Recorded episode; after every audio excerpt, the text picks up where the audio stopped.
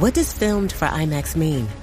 It isn't just a movie that'll look great on IMAX's screens. It means that hiding from a sandstorm feels like fear in every flicker. And every triumph is felt in every sound wave. And the things we've only imagined, you can truly experience those too. That's what filmed for IMAX means. Get tickets to experience Dune Part 2 now and IMAX's exclusive expanded aspect ratio. Hey guys, this is Sean Kanan. You may know me better as Karate's Bad Boy. I'm hanging out with Zak and Dustin. If you're not, then your karate's a joke. Before there was IMDb.com, there was Zak and Dustin. Congrats! You found $2 Late Fee, the best 80s movies podcast in the world. We revisit our favorite 80s movies sometimes 90s. and soundtracks from our youth, and then we interview our favorite people who helped make them, all in the spirit of nostalgic positivity. Thanks for listening.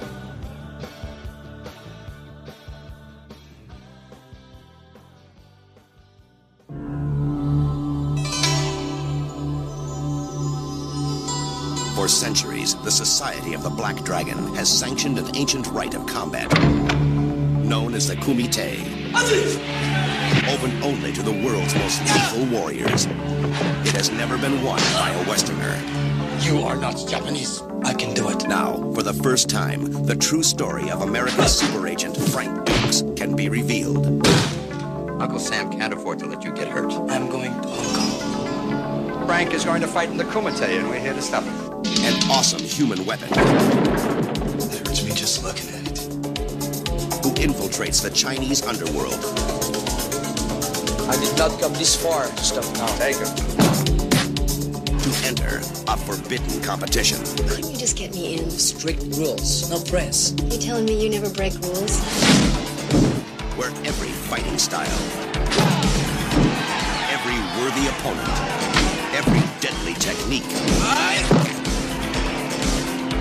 clash in savage combat, Time to separate the men from the boys. and only one will triumph.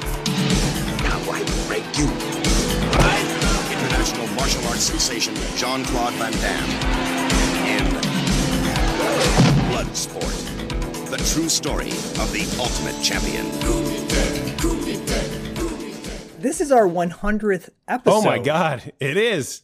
It is. I, wow. You know, I didn't come prepared knowing that for some reason. 100 episodes. We've been doing this for 100 episodes. 100 episodes, and uh, joining us is Paul London, professional wrestler, brother of Jonathan London from Geekscape. I think Jonathan's very hurt that we don't we didn't have him on first.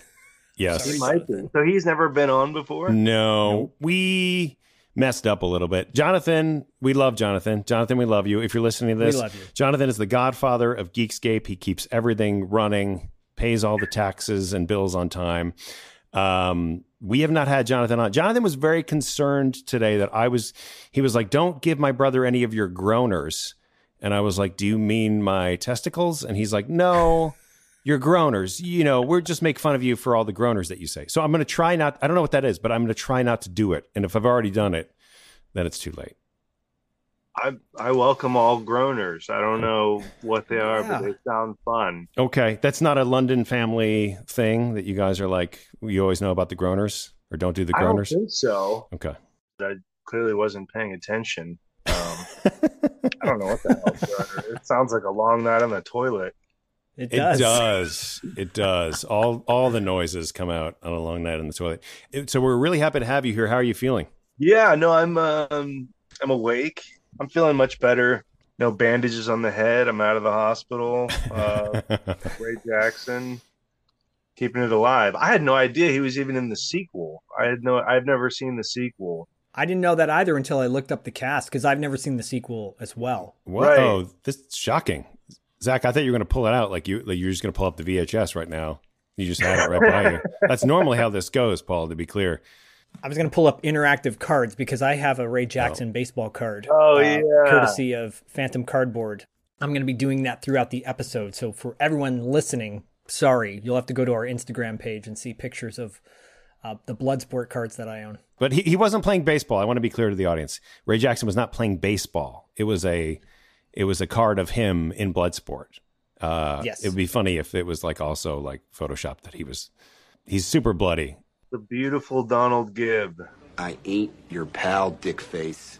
Who, yes. funny enough, went to college on a basketball scholarship, and then I think he played football or something at San Diego, but played basketball at University of New Mexico on a scholarship, and then went to um, San Diego, transferred to San Diego, where I think I don't know. I think he's originally from.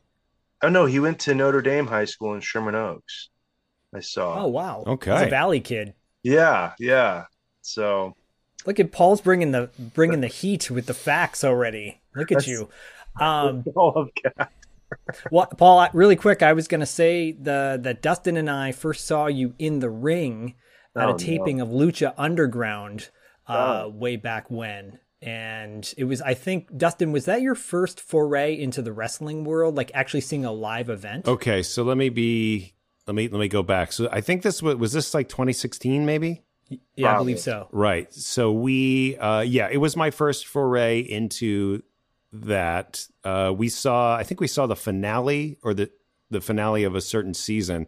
It was like like three episodes. It was yeah. the most insane, bloodied mess I have ever encountered, and we were like right in the front row, and the liquid started flying, and I was like, "This is like real liquid. These are human. These are human bodily fluids. There's like blood, yeah. sweat, you know, this could be feces. I don't know. It's flying around and glass was breaking. It was, yeah, it was like it's a different it, form of Gallagher. It, it, I mean, yeah. R.I.P. to Gallagher, yes. man. If he was there, he would look like so, like he would look, yeah, he would look like nothing. Nothing. He'd come on and go, Where are your garbage bags for your bods? Come on, guys. Who's got garbage it, bags? It was a, a, physical feat of it was it was inc- it was incredible. Well, you you're talking about the AR Fox match where it was like a it was a, a hardcore. Yeah, that was my I I was the I was the producer on that match. Uh, oh, you were something warfare or something match. I can't remember what it was. Him and um, Killshot. Killshot, yeah, yeah, that was a tremendous match. I, I actually there's a GIF of Dustin and I having these looks on our faces like, oh God, no. Oh God, no. that my wife took. it's pretty insane. Those those guys in particular are pretty incredible athletes. So you produced that match. Yeah, that was I was uh I was originally brought on uh for season two and then I was hurt in an independent match and so I couldn't really do anything in the ring and they wanted to bring me on um as a backstage uh, agent producer as well, and that helped me get my feet kind of uh, really into what I was doing because I had never done worn the the, the headset the Na- the NASCAR headset and done all that stuff. Comes back know, around. Yeah, this is coming up here. We need like a camera here, camera, you know, whatever it is. Um, so I was producing a lot of the matches, uh, and then I was also helping with the writing in terms of the storylines uh, and then I started as a on camera character and did that. So I was doing kind of double duty uh, for season three and four, and um, yeah, it was fun. It was, it was. I definitely prefer that to getting the the liquids and stuff thrown on me. Yeah, no kidding. Yeah, yeah, unless it's watermelon. Um, hey guys. Not that Gallagher talks like that, but. Uh... He might. Why do they call them cowboys? Cows is girls, bulls is boys. Ought to be cowgirls and bull boys. Why do they call a statue a bust when it stops right before the part it'd be named after? Why do they call them buildings when they're already done building them? Ought to call them built. Why do they call it a TV set when you only get one? And why do they call a woman's prison a penal colony? I saw something where he was pissed at like I, I was I, I, got into this weird Carrot Top uh bunch of interviews not too long ago. Right, right as I started getting back into wrestling again because I was having all these kind of issues with uh performing again. You're like, I need and some inspiration, some prop comedy. I mean, but it, but it was, I mean, yeah, and, and so I was listening to these Carrot Top interviews, and but he was, it was just because he, you know, for the longest time was just the butt of all jokes, and he was getting just shit on for any reason. But yeah. then it was just kind of how he got through a lot of that mentally. So it actually did help a lot. Oh, good. Uh, listening to him, and I thought he was pretty fascinating. It's not maybe prop comedy isn't really my thing, but anyways, he was talking about how Gallagher accused him of stealing all his stuff. Like they were cool at one time, and he was writing a lot of jokes for Gallagher. Um, and then out of the blue, Gallagher was kind of like, "You bastard! Like you stole my my whole shtick," and like just kind Ugh. of big heel turn on him. So Whoa. I thought that was interesting. Yeah, I didn't even know Gallagher had like I think a twin brother. Um, yes. Right. Yeah. So that was yeah. It was it was crazy. I believe I think I watched like an Inside Edition or something, and they're like, Gallagher's twin brother speaks out. he never included me in my in his comedy, you know, something like that. hmm. Identical I mean, twins. both performing, or like he was kind of like, well, that was actually me up there, you know, or was it was he not? I can't. I didn't get the gist of it. I don't know if he was a performer, but I think like he he was accusing. They had a falling out too, I believe, and he was accusing his brother of basically taking his own ideas and applying them or something like that. you know, it's like the person back in the day who's like, I wrote the script, The Liar Liar. It's right here. See, I wrote this before the movie came out and I'm going to take them to court. And you're like, whoa, yo. Yeah. Liar Liar writer speaks out on Inside Edition. Yeah. See, I was thinking it might be more like the, the little girl in Pet Sematary, uh, the original Pet Sematary, because she was a twin and they used both of them to get around child labor uh, timing things. Like you know, wow, you only sure. want a certain amount of hours, so there's like bring in her twin, and then here's the other one. So, whoa, yeah. And all I know is the kid in Pet Sematary, the the little yeah, Miko Hughes. Yeah, Miko Hughes. He was a my former teaching partner was his kindergarten teacher. Oh wow. Yeah. That's pretty cool. And he'd be like, I have to I can't come in tomorrow. I'm gonna be on set. And the teacher was That's like, a good Miko part... Hughes. Oh, thanks. Because yeah. I am Miko Hughes. No. He's like a really successful beekeeper now, I think. Is he? Hmm. Yeah, he, his company or something provides a lot of the honey to what? the greater LA area. I think. Oh, that's rad. That's rad. I love yeah. that little fun fact. How did you learn that fact? I met him at a convention, and he was super cool, and um, we just we were talking, and I guess also the um, the the cat like the rocket ship in New Nightmare that he climbs up on top of. Yeah. Um, I guess when they were done with production, I don't know if it was someone in his family or just production, but he basically owns that rocket. Like it's in his backyard now. Oh, cool. Um, yeah, but he's yeah, he's like apparently he's a beekeeper. It's filled with bees, but it's in his backyard. Yeah, yeah, yeah. That, I mean, I would, yeah, that would be Go ahead and climb it. There's so many nightmares that can be induced from that. yeah, yeah. Literally. Like um, but yeah, so do I. I mean, thank God we have them. Yeah, yep. absolutely. Definitely prefer them to wasps. But right, so are you? You're a? Are you drinking from a Bloodsport mug? By the way, I wish. No, it's okay. it's sadly, I just pulled this this British mug out, and oh, okay, it has my name on it because I'm such a mark for myself. Um, no, but I am wearing a Bruce Lee T-shirt. Excellent. Okay. Excellent. That's uh, the true inspiration for all of this. Well, you know, he was an inspiration for apparently Ch- a lot of Chong Li's dialogue. Uh, and it was kind of reworked and tweaked throughout the movie, but a lot of it is from Enter the Dragon, allegedly. If you look at if you go to on IMDb with their trivia facts, it says yeah. a lot of what Chong Li says is actually what Bruce Lee was saying in the uh, in Enter the Dragon.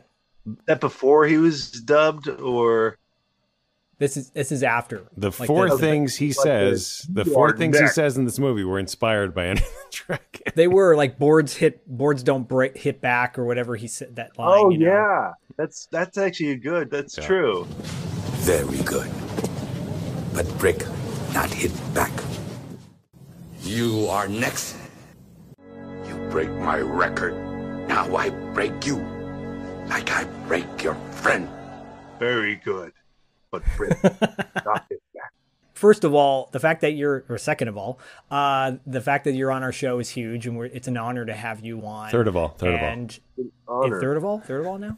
um, and also, this being our 100th episode, yeah, Dustin, you and I have been doing this for four years now, and wow. who would have thought that Bloodsport from 1988 would be our 100th episode. I, mean, we kind of figured it would. I know. We always said that when we hit 100 episodes, we would stop. So this is catching me really off guard that it's oh, our last no. episode. So it's even more special. And uh, because we've already recorded two more episodes after oh, this already. Oh man, so. this is yeah, incredibly awkward. Sorry. So, but martial arts madness. Um, in all seriousness, martial arts madness. No, this is really. Um, this is every March we we devote the entire month to to the martial arts films of the 80s. Um, and we are thrilled to have you on, Paul, to discuss 1988's Bloodsport. Yes, and now we must bow. Uh, and, and so, what is your connection to this film? What does this film mean to you? Wow. Um, it's, uh, I don't know if calling it the Citizen Kane of martial arts films is accurate. I mean, it. That's fine. I I started martial arts at a young age. I I I wish it was something that I still did every day of my life. Um, but throughout my entire life, martial arts has always been something that I've always gravitated to and always loved. And when I was younger, uh, I'm guessing maybe around this movie came out in what 88 88 um, April of 88 yeah yeah um, I probably saw it not too long after when I was around 10. Um, my mom, she was dating a, a karate man at the time. Are you karate like, man?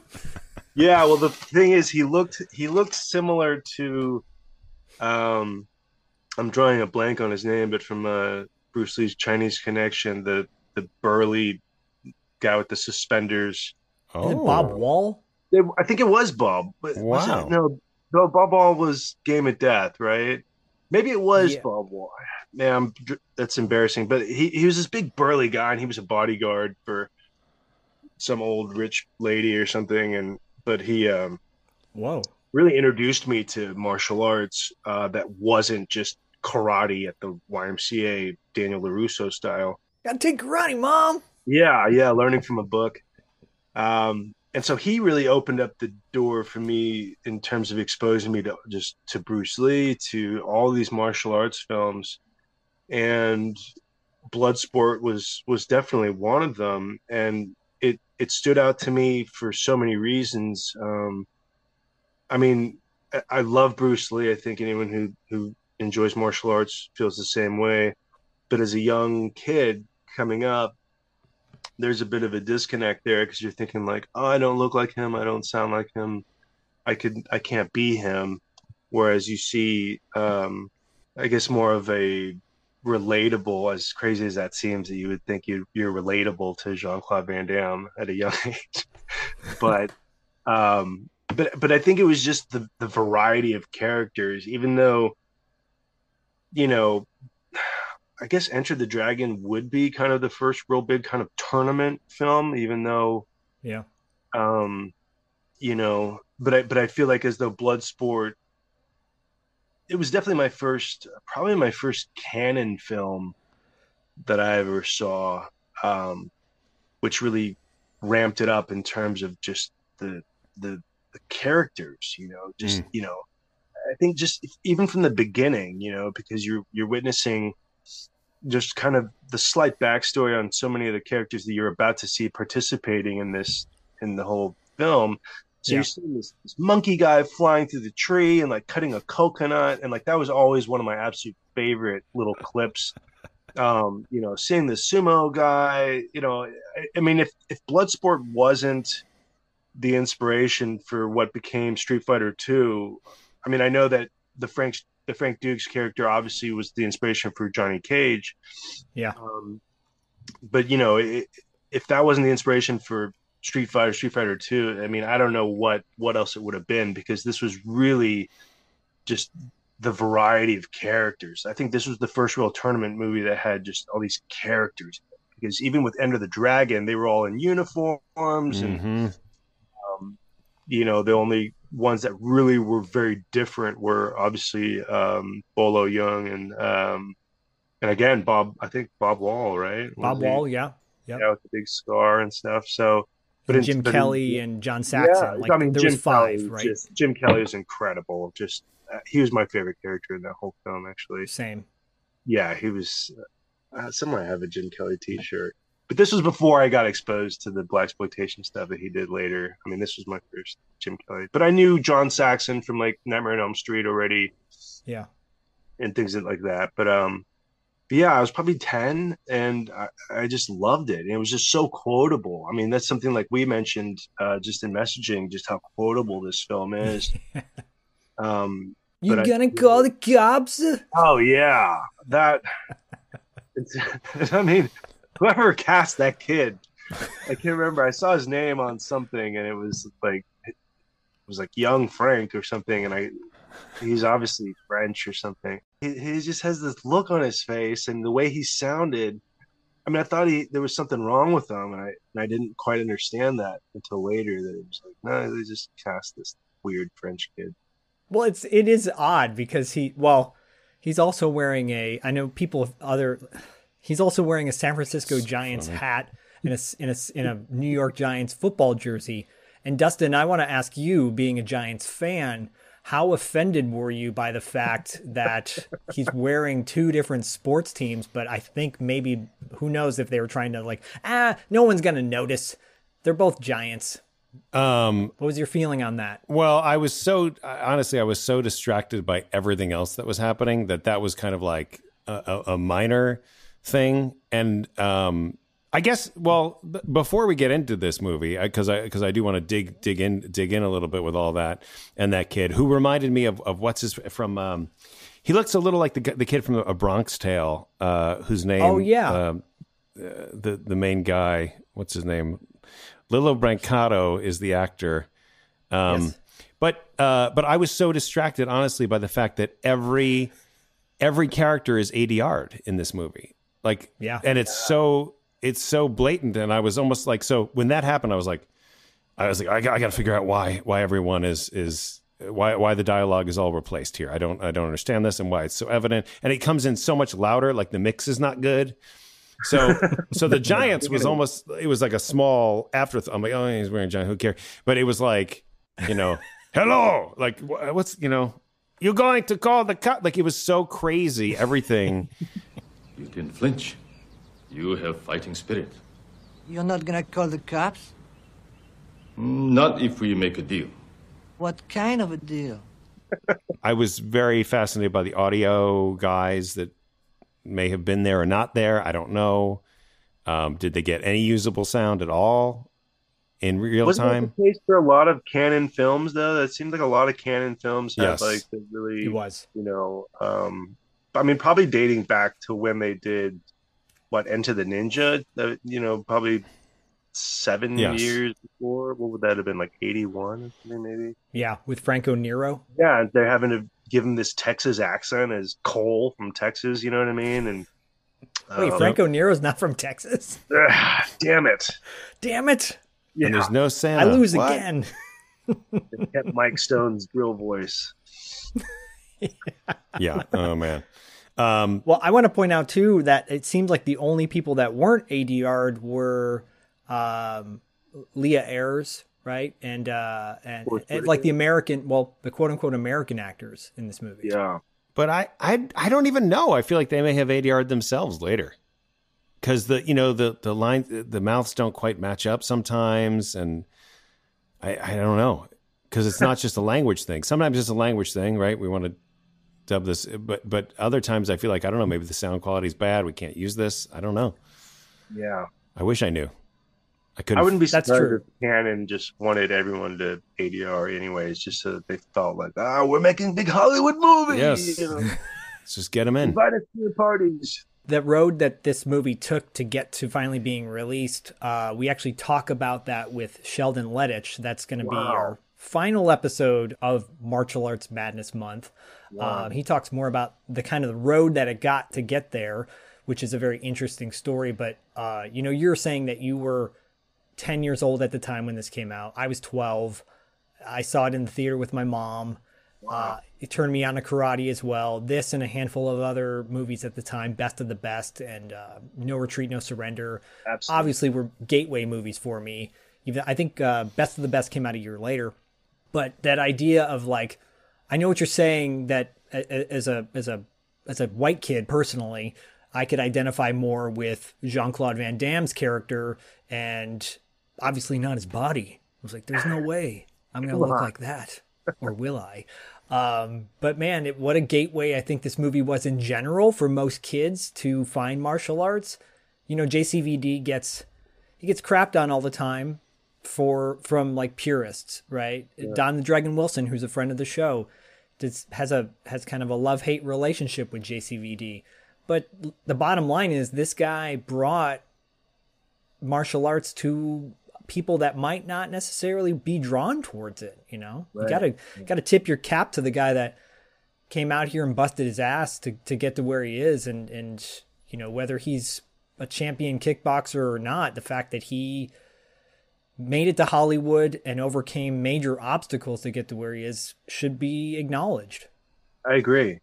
I agree. Absolutely, one of the the real pillars of modern day martial arts. Um, I mean, he you know he's on he's on that Mount Rushmore without question. Yeah, and I think the fact that you know he was dancing in the background of breaking for Cannon, you know, what four years prior, maybe or yep. something. Um, just goofy and not knowing exactly what he was doing. But giving and, it his all, really yeah, owning it. Giving it his all. He and Michelle Qissi, uh, yeah. Michel Michel Qissi, who most people know as Tong Po, but he played um, uh, Par- Par- Paredes. Paradis. Paradis.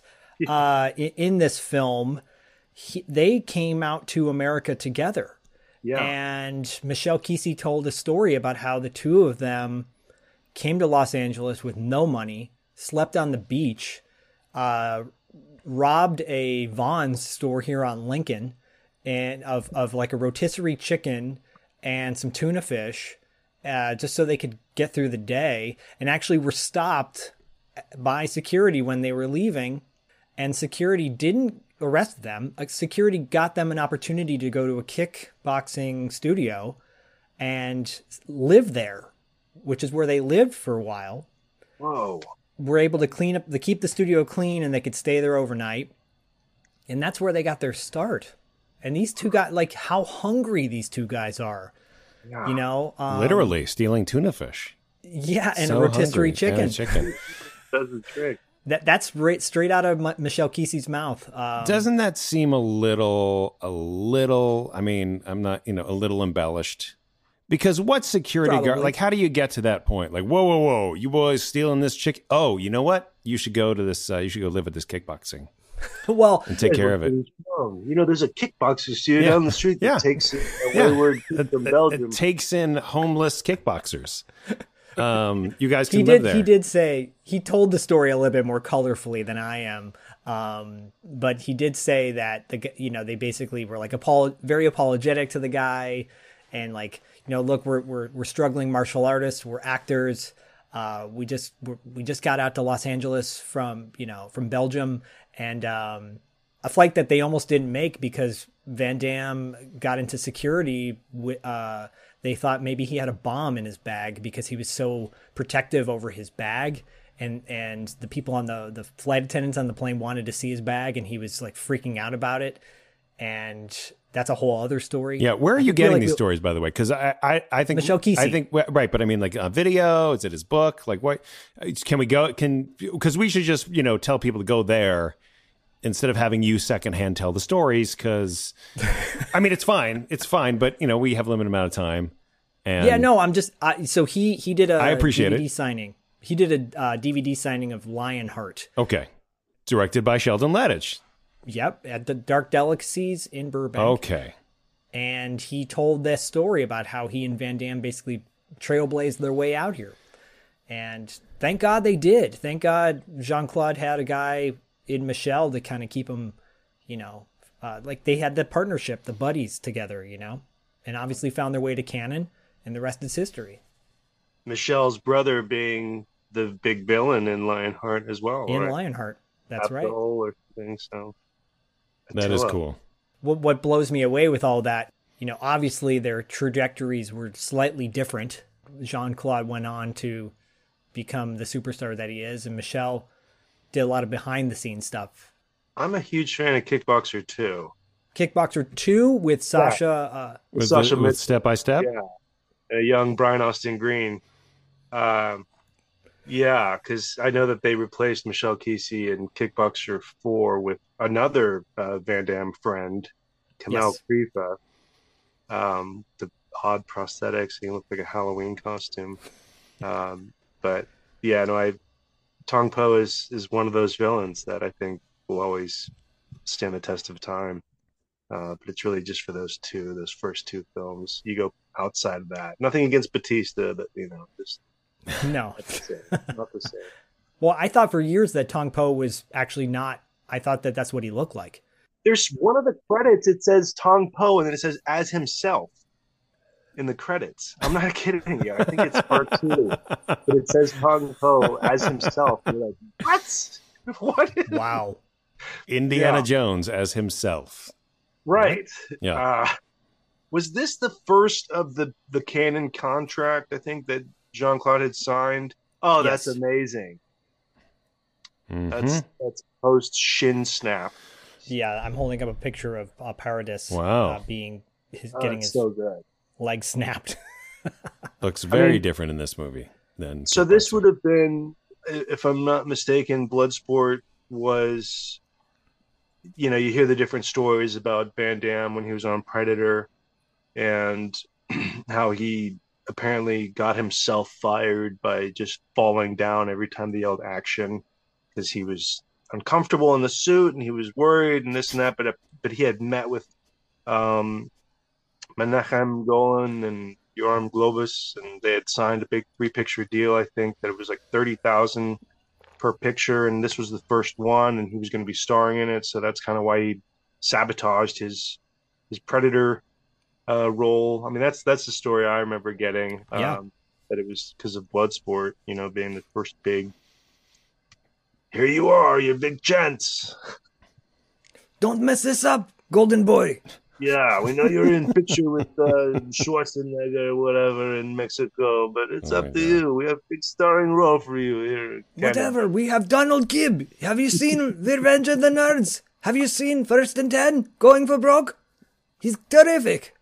Well, Got I mean, to see Whit- this. Whitaker had done Platoon and Fast Times at Ridgemont High by Oh, this man. point. Yeah, well. I remember seeing him going, Oh, I know that guy. In 88, you know, when I didn't have IMDb, obviously. Yeah. And thinking, oh, and then recognizing Leah Ayres from The Burning, which my brother forced me to see when I was like, Oh, I don't know, seven right. years old. Yeah. That's so cool. What uh, what is Forest Whitaker doing in this movie? Not like what is he doing as an actor, like in this movie, but what is his character? What are these guys doing?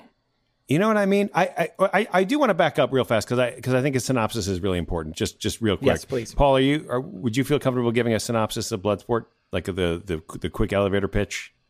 A Westerner enters a forbidden underground tournament held in Hong Kong every some odd number of years and actually becomes the first Westerner to win said tournament against all odds, where it is not just win or lose, it's fight to the death. It's blood sport. That's, I I, mean, that that's a perfect pitch. Um, eh, thank you. And and the only thing I'll add is that it is based on a real life Frank Dux, real life uh, martial artist and liar Frank Dux. I'm glad you added that. because it it came out um, not too long ago that most of what Frank Dux has said and this entire story is based on on a life that that nothing can be verified. Um, di- th- we don't know if the Kumite, the, the actual tournament, if that existed. All of these these world records that Frank Dux supposedly held, fastest punch thrown, fastest knockout, fastest kick while uh, dehydrated. You know, all these all these facts that come up that are not at all verified or uh, real. Um, really kind of you know it doesn't taint the legacy of this movie, but it does it does uh, make you look at it through a different lens. Certainly, I mean the dim mak is real. Let's Mm-hmm. not use that. What the hell is a dim mak? Death touch. What the hell is a dim mak? My favorite line, by the way. It's the new burger from McDonald's. Is the dim mak a real thing? Uh, I believe so. Yeah. I Okay, mean, okay. I don't know that it literally translates to to death touch, um, but it makes I buy it. I believe Yeah. it. Um, you know, I think it's similar to uh that that strike and Hot Rod, where if you hit them just right, they shit their pants. Um, so nice Yes. reference. Hot rod. I remember seeing on like the court TV channel or something. I think again I was younger and I was sick and bored and I was flipping through TV and the Jean Claude Van Damme Frank Dux lawsuit was on court TV where he was suing him over who had written The Quest, I think. Oh And- yeah. And Frank Dux just man, he he just looked like such a bad car salesman. Like Mhm. used Yeah. car you know what I mean? And so, and Van Damme was really bringing the tears. I came here from Belgium and did my dream. I stole, I a stole rotisserie chicken. chicken. yeah, yeah. I lived in kickboxing gym thanks to security guard. Yeah. Oh my god! I mean, one of his records is most consecutive knockouts. One of his records, in quotes, most consecutive knockouts in a single tournament, fifty-six. Now think about how many matches you would have to have in a How many tournament. participants? Yes, in this right, 500 person tournament. right. Weeks. And and to piggyback on that, Don the Dragon Wilson, I believe, has 74 wins under his belt. He fought like, I don't know, 80 some odd matches as a kickboxer. And so I think even on our show uh, last year when he was on, he said something like, it's impossible to have that many victories in such a short period of time. Consecutive. Body just can't take it. Consecutive knockouts Yeah. in a tournament, in one tournament. That's all in the same tournament. Yes. That's not Yes. over the span of 10 years. Oh, wow. Yeah, I mean, a tournament, a, a, a pro wrestling tournament back in the day, you know, uh, NWA or WCW used to have a thing called Running the Gauntlet, Yeah. where they would have you'd have three matches uh, in the course of one evening, and that was unparalleled at the time. Like, wow, this guy's gonna go, he's gonna run. I think Brian Pillman ran the Gauntlet, and I think his final match was with Ric Flair, possibly. I'm, I'm trying to, I'm forgetting now. No, that sounds that sounds accurate. But you know, three matches in, he was just like winded and, and you know, that's insane. And those matches were like seven to eight minutes, seven or eight minutes long. So Oh, if yeah, if that, I mean, probably long, a little longer, even. You know. yeah, Yeah, no, I try to turn down any bookings. We're like, we have this all-day tournament uh, idea.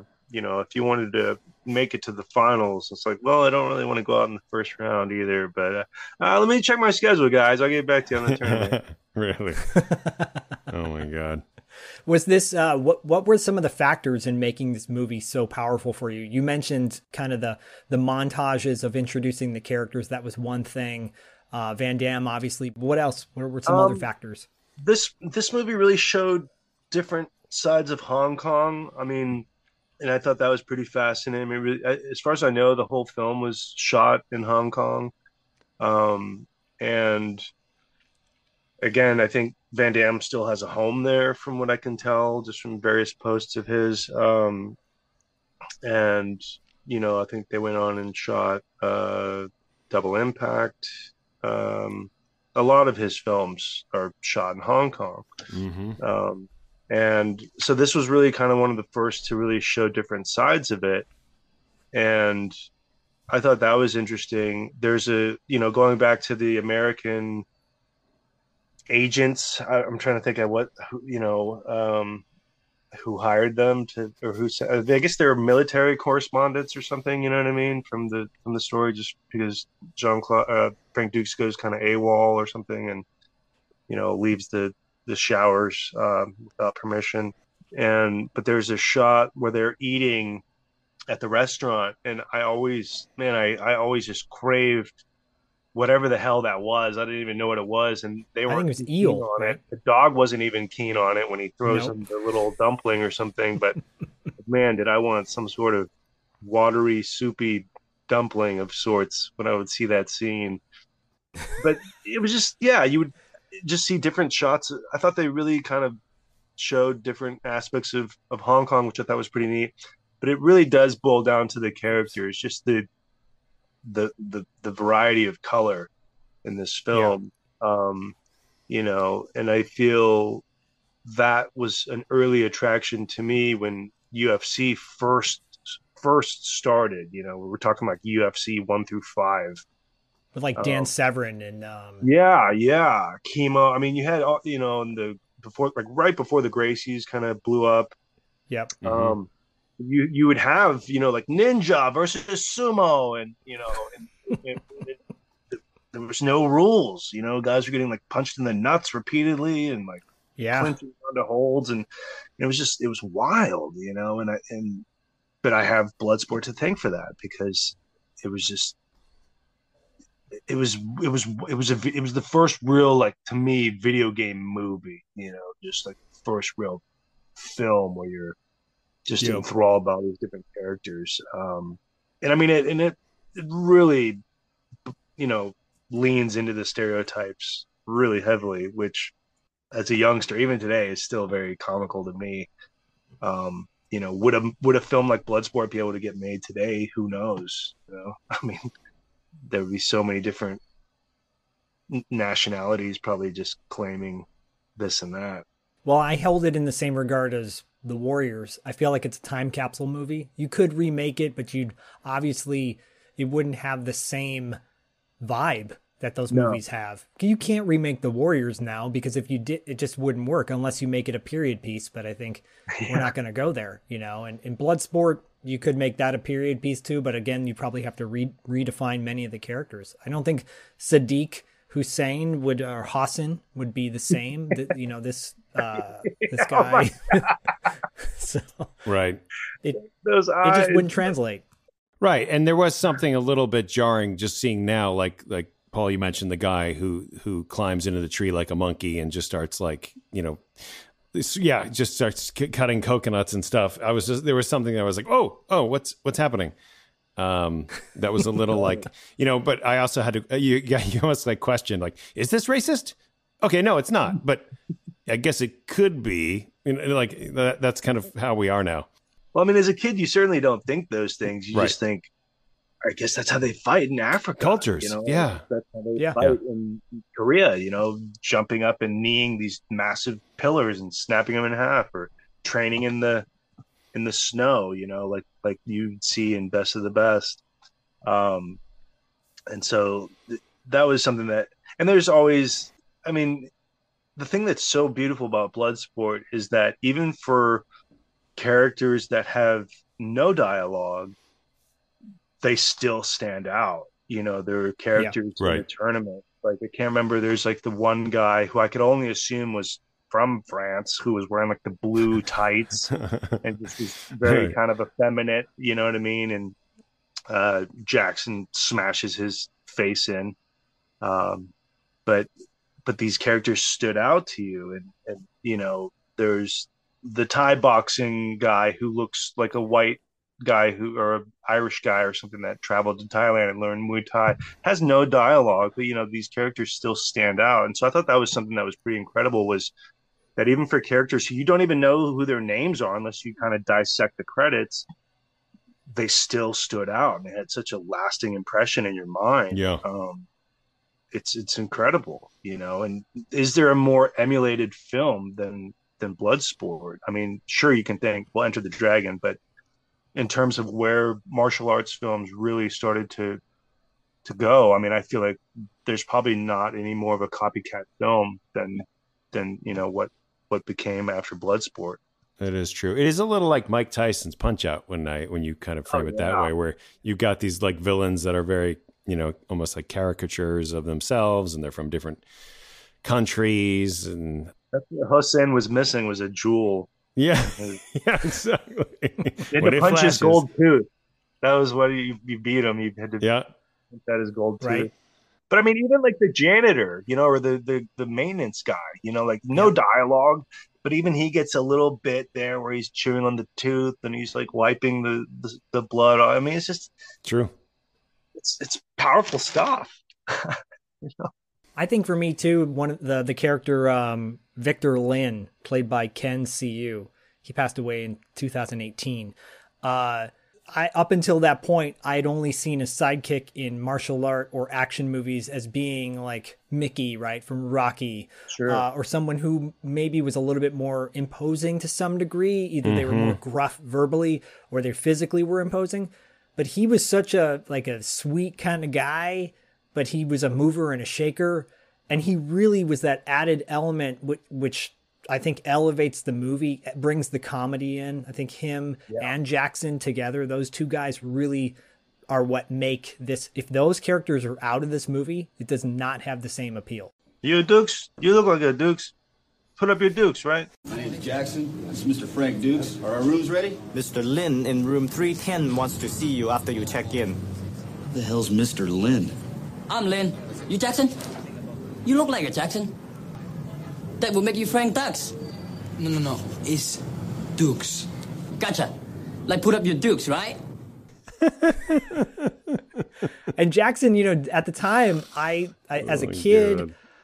I wanted the Duke looking character in a hero, right? Uh, for me, because I grew up wa- playing with GI Joes and watching GI Joe, and, and I think that's why Jean Claude appealed to me so much because he looked like Duke from from the cartoon. Uh, but then Jackson was imposing to me as a kid. Now I look back and I'm like, maybe Jackson's my favorite character. Maybe he's the, the, the ultimate badass in the whole thing. He's the heart of the film in a lot of yes. ways. Um, and to go back to kind of the video game comparison, I mean, it's pretty appropriate that that's how they become acquainted with each other is over a game of karate champ. What? Think you can give me some competition? Sure, I'll try. That's what I like to hear. Kid who isn't afraid to lose. No, no, I got it. I want to take his money. You ready? Yeah. You like this kind of fighting, huh? Yeah. You want to see some real fighting, you can see me fight at the Kumite. I'm here too for the Kumite. Aren't you a little young for full contact?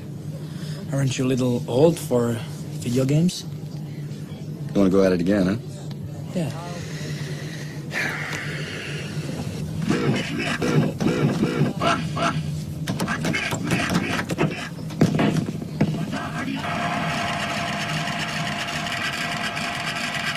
Not bad, kid. Name's Ray Jackson. I'm Frank Dux. That was such a fun game. I loved it, which I guess predates Street Fighter and Mortal Kombat and a lot of those games, but and it doesn't. I think what made that game unique unlike Yie Ar Kung Fu, where it's a side scroller, yeah. uh, was, and I love that game too. But Karate Champ, you could, depending on how you move the controller, was what move you could accomplish, which at the time, I don't remember there being another video game like that personally.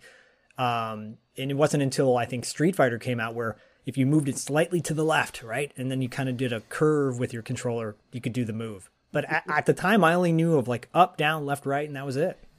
ABAB select start. Exactly. Yeah, Karate Champ's not a very fun game. It's very slow, kind of plods along. But it's a um, tournament, right? It right, is. Right. It is, but who cares? I don't want to play it. Um, that's all I'm saying. I so I did want to talk about this idea that that you know that Frank Dux that the character uh, you know Paul you said he he went AWOL um, uh, and uh, this this sort of idea that when you go absent without leave in the military, specifically the army, what does that mean? And all of it, from what I from what I've read, I you know I'm, I have not uh, I have not served, but it is all very serious. It is not something you know, even if you're 15 minutes late to your post sometimes that's that's considered a version of AWOL. So the fact that you know Frank Dux says fuck you guys, I'm, I'm taking off for this tournament is incredibly uh, a weighted thing. And thinking about it in terms of Frank Dux lying about this kind of a thing, I don't know if he was lying that he was also in the military or not, but um, you know, you would say, well, what would the consequences be? And and they can range from you know everything to just being demoted to you know uh, being being imprisoned ultimately. And it would seem that this level of AWOLness would result in probably imprisonment. I don't know why you would send these two doofuses. really, these guys were like the the least smart, least effective, you know, uh, Army CID officers, played by uh, just it's Forest Whitaker and, and Norman Burton, Helmer and Rollins. Helmer and Rollins show up at the hotel. Uh, you know, Jean Claude gets away, and then they're like, "Oh man, thwarted." They know where he's staying. Like th- this is not, you know, it's just this whole thing of like, "You're coming back with us, Frank," and he's like, "In two days, I'll come back." yeah. They're like, "No, you're coming back now." Okay, Dukes, you know why we're here. Taking you back, Frank. Let's go. Only when the kumite is over. You know, once he disarms their taser, they're like, now what do we do? Like, they're just, I don't understand what they're doing there. They're not imposing. Um, I, Cue the Mentos commercial at that point. The Mentos yeah. commercial is the most infamous. It's probably the best thing to come out of of that scene. And that scene, the the actual music that's playing during that scene is is a romantic song called "Steal the Night." I don't know why that's a choice. I would rather have the Mentos song play in the movie, honestly.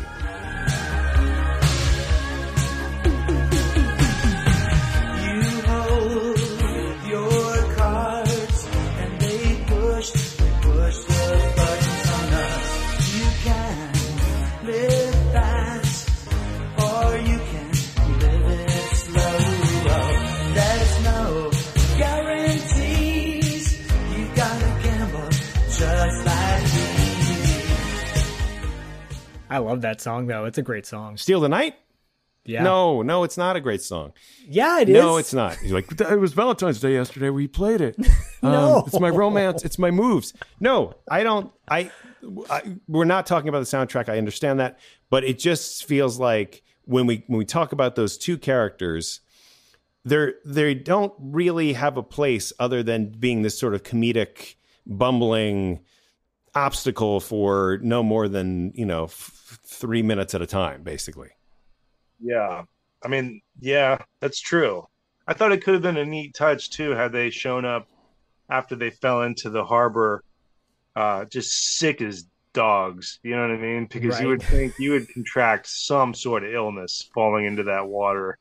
So I thought that that was a that was a slightly missed bit. Mm-hmm.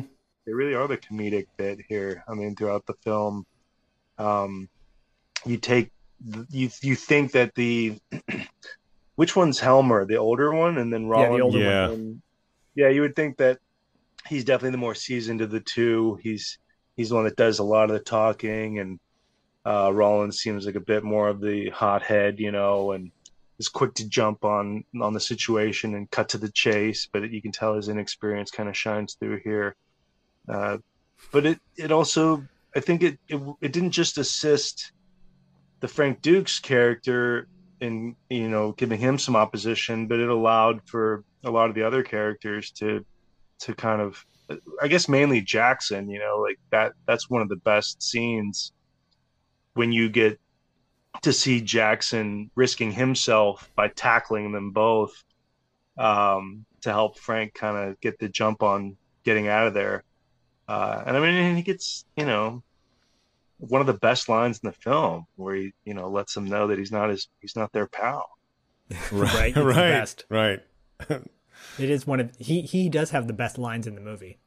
Yeah, they're it's debatable, but that's only because there are so many insanely great lines in this. That's film. true. That's true. Um, Helmer too is is such a such a tool bag. Like he reminds me of the guy. If you've ever had a nine to five job where you've had someone who's been there for twenty years who has to train you, you know when when they first show up at uh, Mr. Tanaka's house and and and uh, and Rollins is like you know kind of getting hot, and Helmer's like, Mrs. Tanaka, thank you. Like this is what you do. Watch me. Watch what I do. Thank you for your patience and your time. It's like so such like oh you're such a cheesehead, you know. And yeah. Then, and then Rollins is like, okay, I guess I got to be like that, you know. right, right. No, he's so condescending. It's good though. It's good stuff. I mean, he's uh definitely the the vet of the two, and just fun, lovable lovable military. Oh, the buffoonery. Yeah.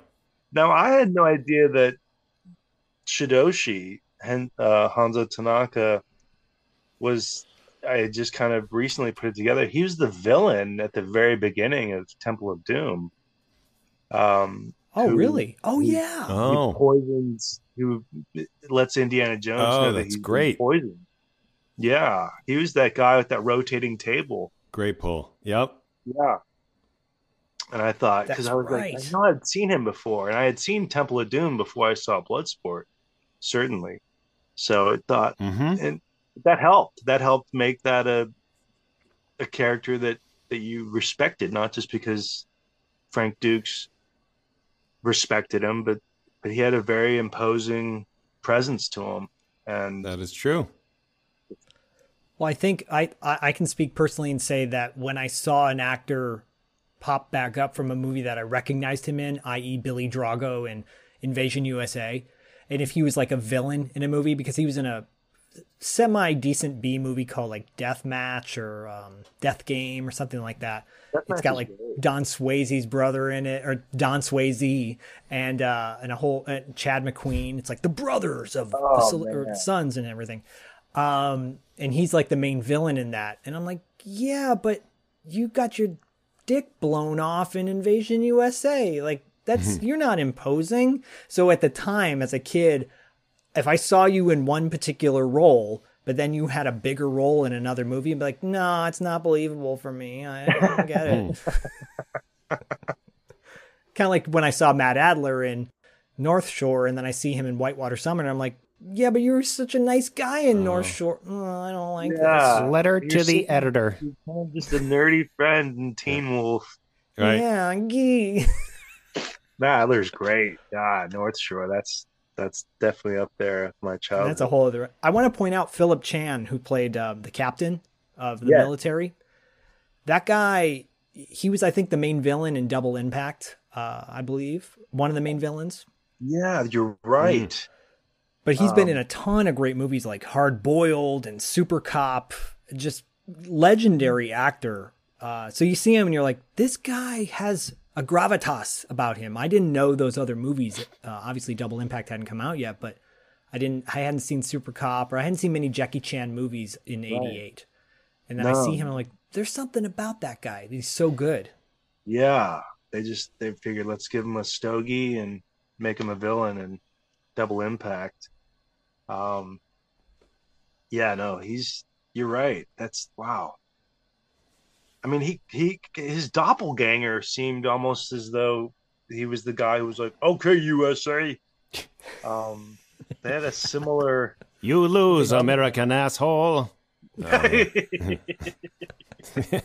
Um, I mean, even that guy, just for that one line, just stood out. I mean, you can anyone, Yeah. anyone who knows martial arts films, you can basically just throw that out there without even having brought up Bloodsport.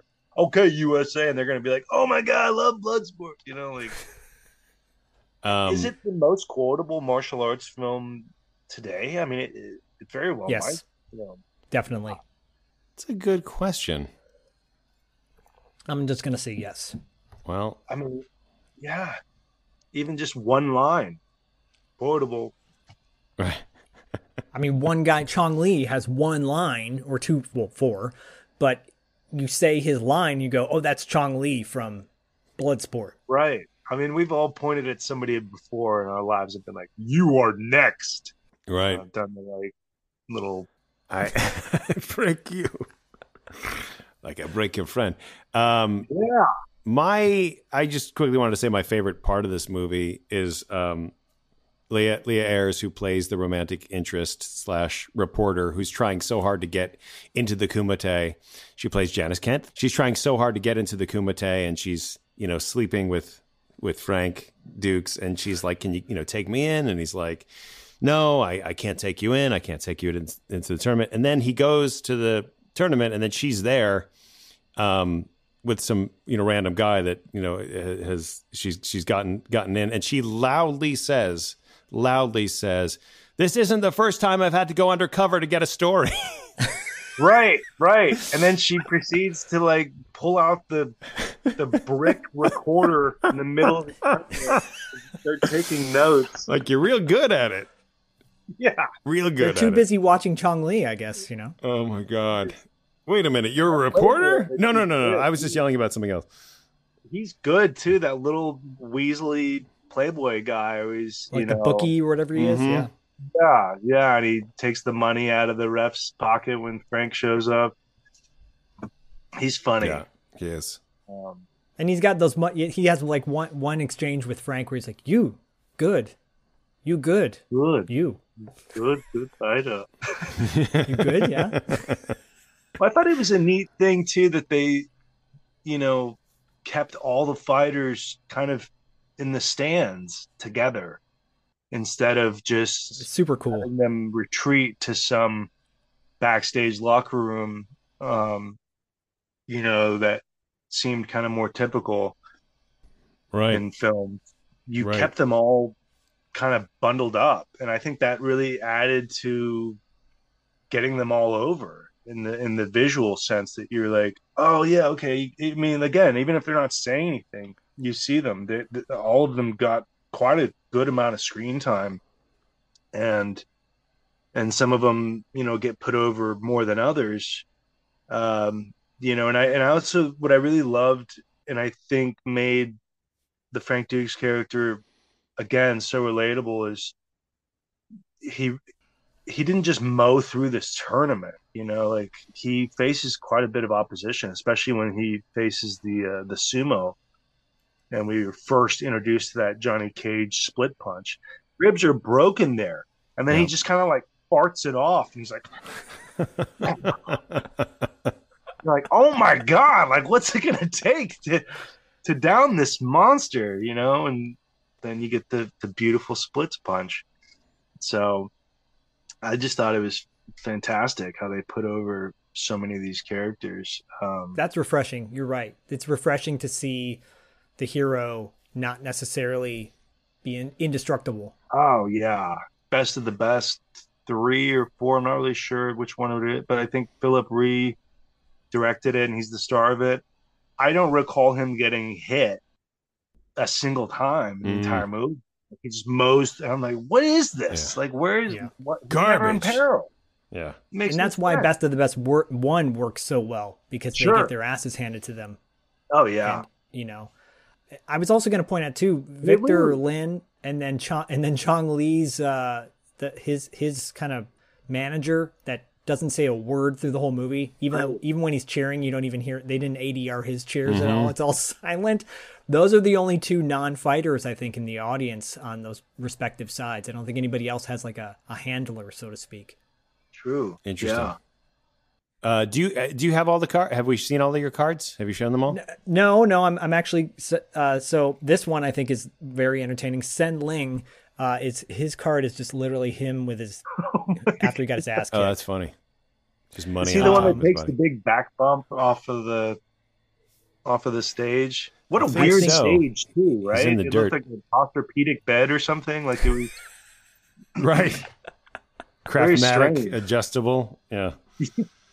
It's a little like Flash Gordon-ish, So you know, with the rotate. I, I was hoping it would rotate with spikes coming out of it, but uh, uh you know, Paco Paco was another guy who uh has Paco, that's the guy. look to him. Paco's the guy.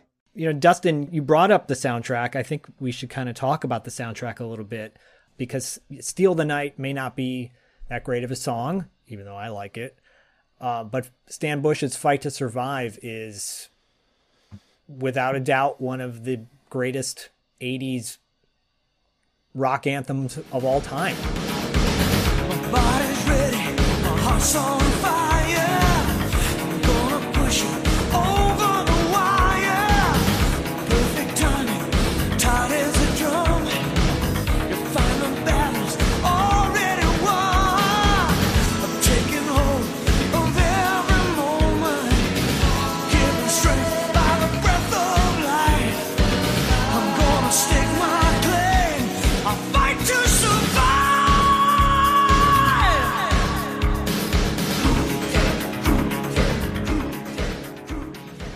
Yep. I want to point out you probably like Steal the Night because it's super repetitive. Steal Steal the Night is said like 15 Paul, times. he gives me shit for liking repetitive music. He just Yeah. lo- like loves super repetitive, like the same thing over and over again for five to six minutes. He's like, I'm in. anyway, Well, I think also credit should be given to Paul Hertzog, of for course. his, for his just all the all the other music, and he would go on to do other films. I know he did Kickboxer. as well, and Kickboxer, yeah. And so I thought a lot of that um, music really added to the atmosphere. You know, especially the real Oriental influenced music. Uh, whenever you Oh, for would, sure. you know, get introduced to the fighting arena.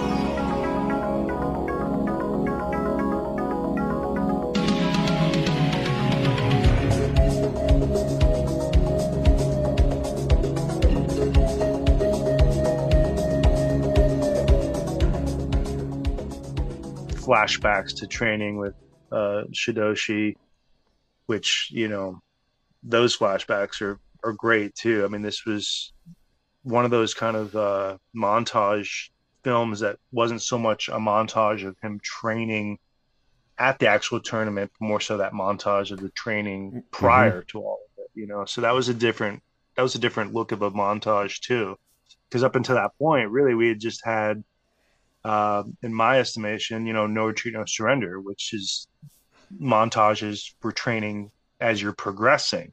But this was all flashback stuff, and I thought that was great. Really helped. Which helped. they spent like 20 minutes of the movie doing flashback montages. Yeah, it's a lot. yeah, yeah, and you and that and you see, you know, not just in the training, but just in his character development, where he won over the son too. You know what I mean by kind of coming to his rescue um, on the schoolyard. You know, which also has one of the most quotable and oddly racist lines of the film, where he's like, "Beat it, round eye." I'm like, "Round eye." That's never have I ever heard that since. he- You know, it's it's uh, wow, and I've used that to people. You got, you gotta- Does Frank Dux have does Frank Dux have his script on his chest because the kid, the little the, the son is looking directly at Frank's chest when he talks to him. I'm like, are the lines right there? You gotta look at me in the eye. You cannot see your face. I feel like the directing was a little strange on the eye lines overall. Yeah. A little bit. He had his bill on his hat cut off. Is that? Yeah. I mean, you're wearing your hat's.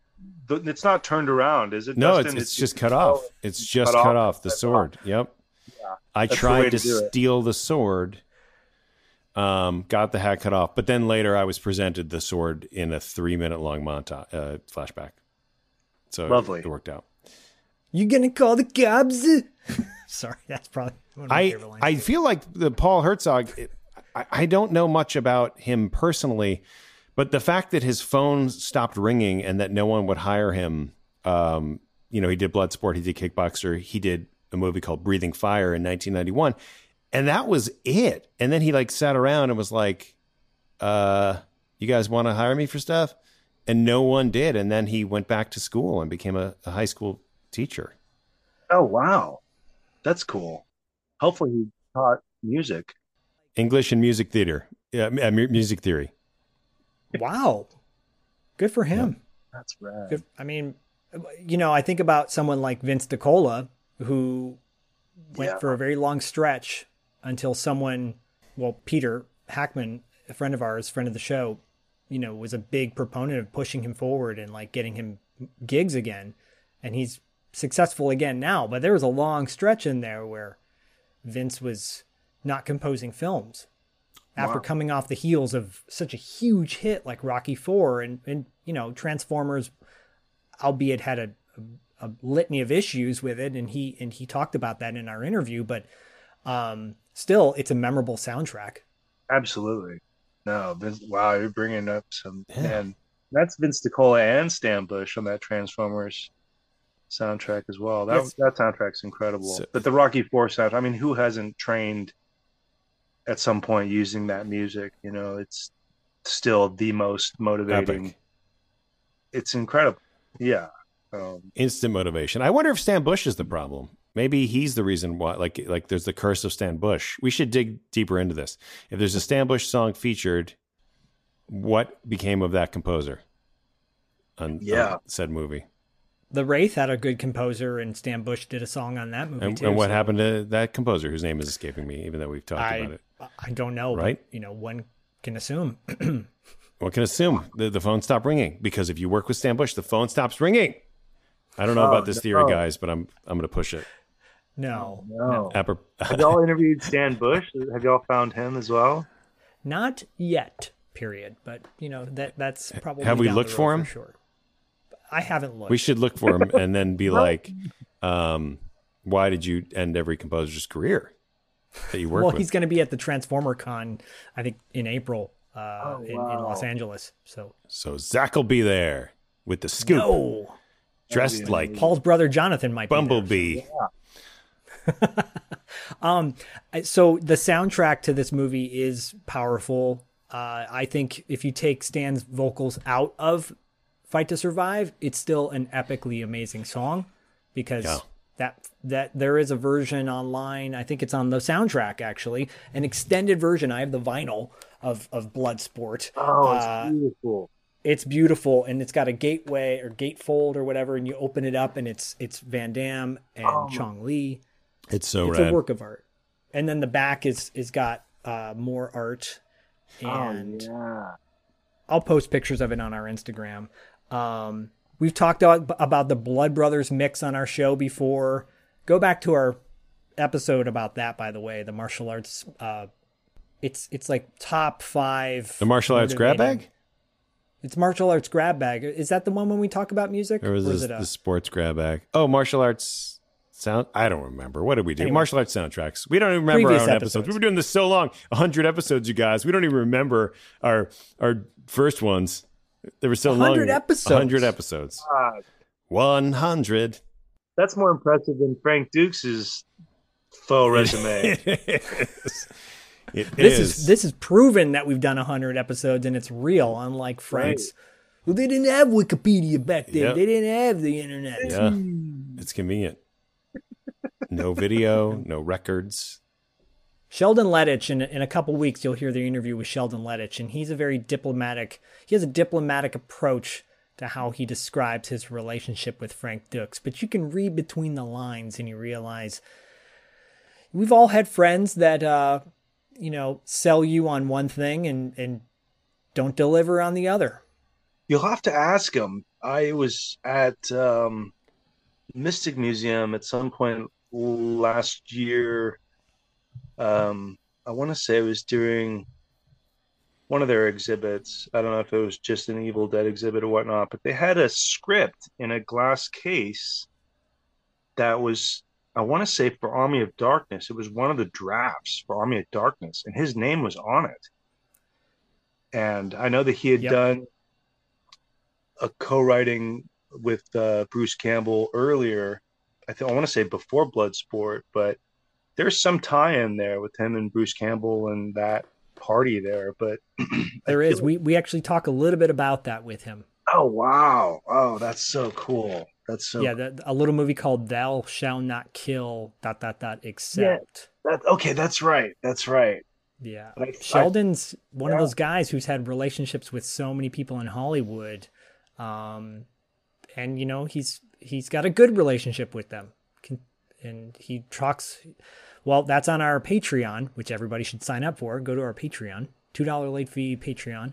Uh, and sign up because you can hear the $2 six question segment we did with Sheldon where he talks about his connection to Quentin Tarantino. So um, That's so cool. yeah, yeah. But you're here, Paul, and Oh. uh, and and I always pull out a couple of facts from the year Bloodsport came out. I want to quickly say 1988. I, I specifically chose some of these because I knew they would drive Dustin nuts. Oh god. Um, They're all wrestling. You're a wrestler, though. I'll allow it. no, I'll allow in 1988. You're professionally. There's one wrestling. There's one wrestling. Go one, West came out with their worst song ever, It is called, and here's all the wrestling facts. right? Okay. No, no. This is, uh, but I th- Dustin will appreciate this, and Paul, you may not know why until after I say it, and Dustin can elaborate. But Steve Winwood had a top 10 hit in 1988. Oh, it was called Roll With It. Mm.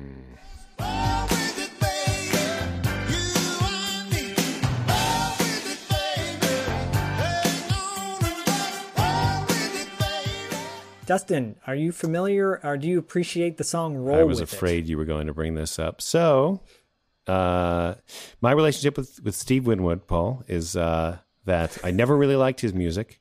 Um, and uh, specifically, there was a scene in a movie called Short Time, starring Dabney Coleman, in which Dabney Coleman takes his son Dougie on a ride in his convertible and turns, you know, pulls down the maybe he's maybe the, maybe he's already taken the top down. I don't know. And and Dougie's playing with the radio, and and roll with it comes on, and and and they, they have this conversation where you know Dabby's about to change it. He's like, "No, Dad, leave this song on. It's cool. It's real cool." and it's it's so it's the most cringe. It's just you know the kids say cringe. It's like it's just so cringy. Um, never liked that song. I think that song is terrible. I will say I later discovered Steve Winwood's 70s stuff, and it's like the best stuff I've ever heard in my life. So um, it, it, was just some of that 80s 80s stuff. What year was that film? That would have been like what 89 uh, short time. Well, we can find out certainly. I I, I don't uh, it's it's a fun movie short time. 1990, 1990. Okay. Wow. So that's even dumber, right? That that song had been out for two years. Well, they let's assume they filmed. Maybe they filmed in '88 or filmed in sure. 89. Yeah. All right. Yeah. And is that like a road trip movie? I'm not familiar with it. I would like to see it. No, the premise is that Dabney Coleman is a cop, and he gets um, his his urine results or something get mixed up and he gets told that he's you know he only has like x amount of days to live so it's called short time because he's trying to get everything done but also he only gets the money for his kid if he dies on the job. So he's taking a lot of risks, comedic risks, uh, as a cop, um, you know, because he's trying to get killed, so that sure. his kid gets the gets the gets the money. After a mix-up at the hospital, Detective Burt Simpson thinks he's got two weeks to live. What's the difference? If it happens, it happens. But if he can go in the line of duty, all right his family will be set for life. Now or never for nobody! But getting killed isn't as easy as it looks. Short time. You missed me again, you idiot! Rated PG 13. Great cast, though. Great cast. Yeah, it's it's good. Dabney Coleman. It's good. That scene is the worst scene. yeah. I saw that in the theater yeah. with my mom. Matt Frewer, Teri Garr is in that. Wow. You should check it out. Yeah, I know. I haven't heard of it. I'd like to. I think, I think Dabney Coleman. I think of uh, obviously like what Cloak and Dagger. I think. Yep. Um, and that was a very special film for me, just because it had so much of it in San Antonio, and I felt like I've been there. Like that's crazy. The Riverwalk's scary now. I've been there. Yeah. Totally. Did you try to jump out of the boat in the Riverwalk? Like yeah, uh, these old this old couple was chasing me or like coming after yep. me, and it was creepy. Three fingers. Oh, yeah. so disturbing. Um, I want to know if you guys played the game in 1988. The game Altered Beast came out yes. for the arcade before prior to Sega. Rise from your grave. Sega introduces America's most wanted, Altered Beast, wanted for destroying the forces of evil by transforming into dragons, tigers, and other awesome beasts, even the golden werewolf. Yeah. That was a fun game. Yeah, great game. Absolutely. Um, and like you said, yeah, that was one of the reasons to get the Genesis later. Mm-hmm. It's offered yep. on Genesis. Um, yeah, Altered Beast was incredible. I mean, that would have been well after what Castlevania, but a lot of those side-scrolling mystical games, um, Ghosts and Goblins, and a lot of those games. But yeah, I mean, this was one of those arcade games that you wanted on a home entertainment system for so long, and so when it finally came out, it was pretty awesome. Yep, they had it on Game Gear as well. But yeah, Altered Beast, man, that who wouldn't want to be an altered? We're all altered beasts at some time in our life, right? Who right? wouldn't want to be an so altered beast? That's so good. Well, speaking of altered beasts, this this I do have one wrestling fact. I love to pull out wrestling facts. This was a big one for me in 1988. I don't know about you, Paul, but um, WrestleMania 4 came out in 1988. But at the same time, the same day, TBS aired Clash of the Champions for free. That was NWA's promotion.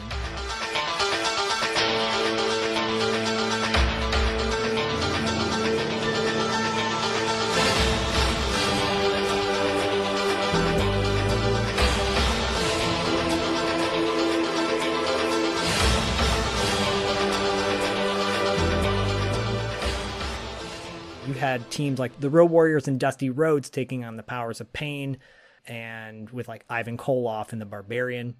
And you had Lex Luger and Barry Windham defeating Arn and Tully for the World Tag Team titles. You had Sting taking on Ric Flair for the world title. It was ah. Sting's basically that was the Ric Flair passing the torch to Sting moment, so to speak, giving the Sting the big rub because he wasn't as big in eight. I think he was on his way. He was still somewhat of a uh, not a rookie, so to speak, but he was on his way to becoming a larger than life character. And he took Right. on Ric Flair, I think, in like a 45 minute match. No, I believe it. I mean, Rick could work with anybody. He was incredible, and at the time, I think Sting still had that kind of white trash rat tail mullet. He did. right? he did. Um, Surfer Sting Oh with my the rat tail. Yeah, which was in it was it was melded into the action figure because back then, those earlier pre WCW into WCW figures were kind of more of just the molds that were that didn't have any articulation whatsoever. Yep. Those are great figures. I love those. I, they were not LJN, but they were pretty No. badass figures. Right, right, right. But that's such a uh, what a what a beautiful time in wrestling, you know, because for the most part, everyone still really believed what they were seeing, and you had Yeah. again similar to Bloodsport, you had just these bigger, more colorful characters. Um, whereas now, sadly, wrestling just looks like different fraternities against each other. Yeah. You know, yeah, Mhm. just there's no magic. Um, And the ring music that they would come out to was original songs back. Well, not ori- like you know, the, uh, Midnight Express would come out to the theme from the movie The Midnight Yeah. Express, and Sting Yeah. would come out to uh, "Search and Destroy" by Metallica, I believe, or a Metallica song. Um, Road Warriors would come out to uh, "Iron Man" by Ozzy Osbourne. Oh, you know, and yeah. before licensing took over. just the golden golden era, you know. And this would have been would that have been before the the wrestling cartoon, I think, with Hulk Hogan and all those characters? Rock and wrestling. Mm. Yeah, I think the rock and wrestling. It was probably similar time. Yeah, around the same time, I believe. Yeah. Yeah. Um And you're like, how come Jimmy Snuka doesn't have a bigger role in this? Oh, we'll find Right. out about 20 years from now. Although, you know, going back to Bloodsport, it makes me wonder if Mr. Fuji took inspiration from Chong Li's manager for the salt in the eyes, Oh, yeah. Um, you know, because I don't know that he had done that. that wasn't his Oh. gimmick yet. Not yet. I mean, I know that he clearly used it years later um, to help Yokozuna defeat Bret at WrestleMania 9. And Very they- memorable. Yeah, but that was that that kind of became his thing and and it makes you wonder if you know, was this was Bloodsport one of the first times we have actually seen that kind of underhanded tactic before, you know, this the the power even though it wasn't salt. I I would love to know what exactly that chemical was that started out as a little pill Yeah. form and was just very easy to crush up Blinded and him. caused Frank Dux to kind of have this fisheye lens uh, or Vaseline on, Yeah. the, on the lens. With, you know what I mean? Vaseline on his eyes. Yeah. Yeah, the dilated Really. pupils, and and that was something too that friends and I would do whenever. Um, I remember one time going to basketball camp in El Paso, and there was this really heavy rain, and a friend of mine who who'd gone to camp with me, like we were out there kind of playing in the rain, which lended itself more so to like a cyborg type scene where he's in the rain, but we would always be doing the Frank Dux like yelling, and I can only imagine the neighbors Uh, probably "Oh my god, what is wrong with these kids?" That's funny.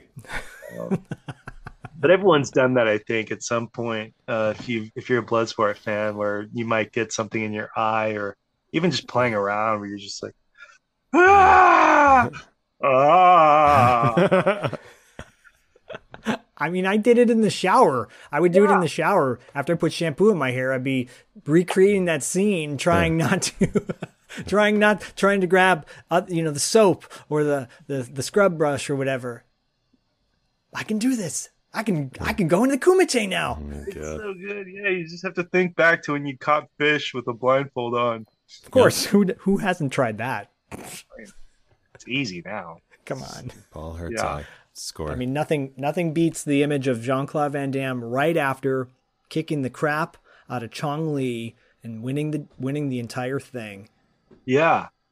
I love it. I love that they didn't play off of you know, it would have been so easy for them to rip off something like Karate Kid. See No Treat, No Surrender, obviously. Um, but but so many of the just the the training bits and the the character building bits for all the character. I mean, it was just there was so much originality in Yeah. Bloodsport. And I think obviously that's why it's been copied still to this day. Um, is because it was just it was so fresh. It's like what a fresh film. Yeah. And you hear the you hear the stories about how it really didn't test well at all. And I think this was the case for a few of those Cannon films that Van Damme started off with. I know the same thing happened with uh Kickboxer, I believe, And, Cyborg. and Cyborg, yeah, where he went and apparently edited the whole thing on, you know, re-edited it himself and cut it together himself, and then it became kind of this big hit. Um, but I mean, can you imagine, you know, being in like Times Square or something at the time when this was released and seeing that massive shot of him doing the flying kick to to Chong Li, and right. that's how films should be marketed, you know? And, Yeah. But I guess times are just not so kind to martial arts genre films, you know? Like when would when have we ever when was the last time we've seen something like that get that kind of uh, you know, that kind of like a marketing um yeah, just Right. gussied up like that. Right. Well, I- I think that era is over. Unfortunately, like like you said with wrestling, you know, uh, the the larger than life, colorful characters, the factions that we had back then that looked a certain way. You know, you, we're never going to have the that Chuck, Stallone, Schwarzenegger, JCVD. You know, four like the four horsemen or the what do you call it, Mount Rushmore of action heroes Sure. um, from that era. And but but fortunately, we still have this film, and it stays the test of time. Yeah, there's cheesy moments, but shit, there's cheesy moments with every uh, martial art action movie, and th- they do not outshine the, the the the the fact that this movie has it checks all the boxes off: montages, Right. music, colorful characters, a compelling storyline. Uh, whether it's true or not, it doesn't even matter now. What matters is the fact that it's it it's it's better than the truth. It's you know I mean, how blown away were y'all at the very end when you would get that pause, that little still frame Oh, up the- there, and it would literally have a paragraph of saying how it was claiming to be a true story, and you're just sitting there thinking like, "Oh my god, Yeah. what? Oh, this is Yeah. that's the perfect film." I'm sure there's a lot more like that out there that we just don't know about. And I do think that, that the action stars will come back. I do think we will get that I agree. get that again. I agree. I appreciate your guys' uh, positivity. I mean, you know, you look at someone like Scott Adkins, who I don't know. He's I'm great. sure y'all saw that the clip of or his picture for the most recent John Wick, which looks insane. He looks like uh, Colin Farrell's Penguin. Um, Yeah, yeah, it's bizarre, right? But you would think, you know, someone kind of like a Scott Adkins could. I mean, that's kind of the closest thing I can think of right now in terms of just uh, bankable martial arts star. Yep. But you still it's most of his work is straight to video, you know, or, or DTV or whatever. Um, so it is neat to see him getting uh, a bigger role, kind of in a John Wick film. But but in terms of yeah, like thinking when when will they hype up big action movies like that again? I mean, I guess John Wick would be the closest we'll have, um, but Yeah. that's usually going to just be a still shot of Keanu or something. Maybe he's doing guns. I'm I'm not really sure, but that's guns. You know what I mean? Like we Right. want Yeah. fists and kicks and the same spin kick from different angles over and over again.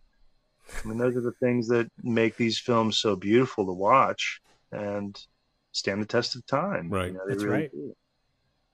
It fought to survive and it lived. Yeah, it's still really quick. I just want to say the lyrics, the lyrics in uh, "Fight to Survive," where he's like, "What is what does he say?" Um, he says, "Perfect timing, tight as a drum." That's a line in the mo- song. I used to think he said, "Perfect tiny, tight as a drum." And, Well, like actually, it still applies. funny enough, this was, I believe, the first of not the bare ass Jean Claude ass shot, but this would be the first of his showing his ass Yep. as he's putting on his manties. Yes. Um, you know, after having the the evening seducing our uh, favorite reporter Yeah. undercover. yes. Um, but then I think it would have probably been Lionheart was the first where you get the full ass exposure. And I remember seeing something I think where I don't know if it was Sheldon Lettich maybe who might have said it in one of the extras I'd seen on one of the films, probably Lionheart, where he was talking about how like what a smart choice that Van Damme knew that he could appeal to both men and women and kind of tried to kind of make himself this sex symbol. And i'm sure it worked for a long period of time. I mean i'm sure there's still people that pause that scene um Oh yeah. Uh, for sure. back- For sure. yeah bloodsport is the really the kind of the first little butt exposure um can't say ass unless it's like totally exposed you know which then we would get more of obviously lionheart universal Yeah, right. More cheek cheek glances. Yeah. Yeah. yeah glisten i mean who who uh, credit goes to the uh, who would that be i guess the the makeup department or maybe just some sad pa who's you know told like you need to go spray his uh, glisten it needs more glistening Glisten. like it needs you know Ass glisten department. yeah Yeah. you know i mean i want to hear from these people Yeah. really. We need more oil. Menahem's like, I'm on it. Don't worry, I got it. Well, DVD This extras is the just best. devoted to to butt glistens, you know? yeah That'd be good. Well, Paul, uh, we got to wrap up, but we could Oh, continue to talk about Bloodsport, Jean Claude Van Damme. We didn't even get a chance to really touch upon some wrestling stories. Uh, maybe we can have you back on who and do a needs little bit them of that. who needs them when you're talking Who needs them? Who them? needs them? How about some 88 wrestling stories, the, the heyday, what, what we Yeah. loved to watch way back when. Um, but having you on was, was a pleasure for our 100th episode. Thank you so much for joining dongy. us. Uh, thank you guys. Absolute pleasure on my end. I mean, this is uh, this is my kumite as well. You know, so I'm very uh, very honored y'all had me on to speak uh, all things we could on Bloodsport. Okay, USA. Paul, thank you so much. Thank you, Paul. Really appreciate it. No, thank you guys. This is a lot of fun. You guys are a riot, man.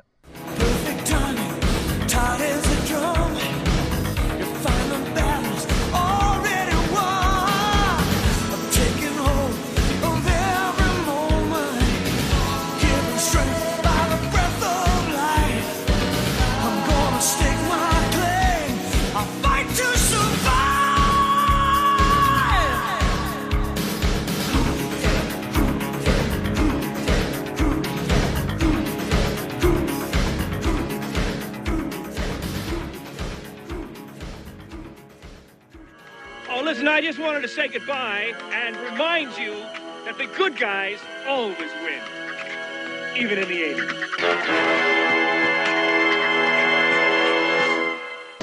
All right. Thanks so much for listening. We really appreciate it. Don't forget to subscribe and give us a four. Is it five star rating? Don't forget to subscribe and give us a five star rating on iTunes. We really. Don't forget to subscribe and leave us a five star rating on iTunes. If you listen to us on Spotify, that's great too. And you can find us on the internet. Don't forget to check out our website at $2latefee.com and follow us on Instagram and Facebook at $2 Late Fee Podcast. We'll see you next time. We did it.